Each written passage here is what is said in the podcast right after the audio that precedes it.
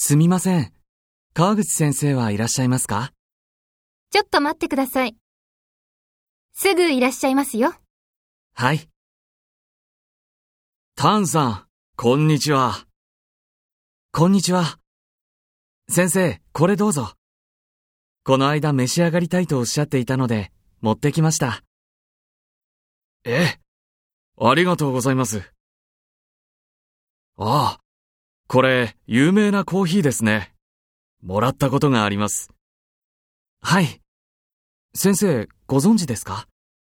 ベトナム人はコーヒーが好きですから、ベトナムにはカフェがとても多いんですよ。へえ、知りませんでした。私ももしベトナムに行ったら、いろいろなカフェでコーヒーを飲みたいです。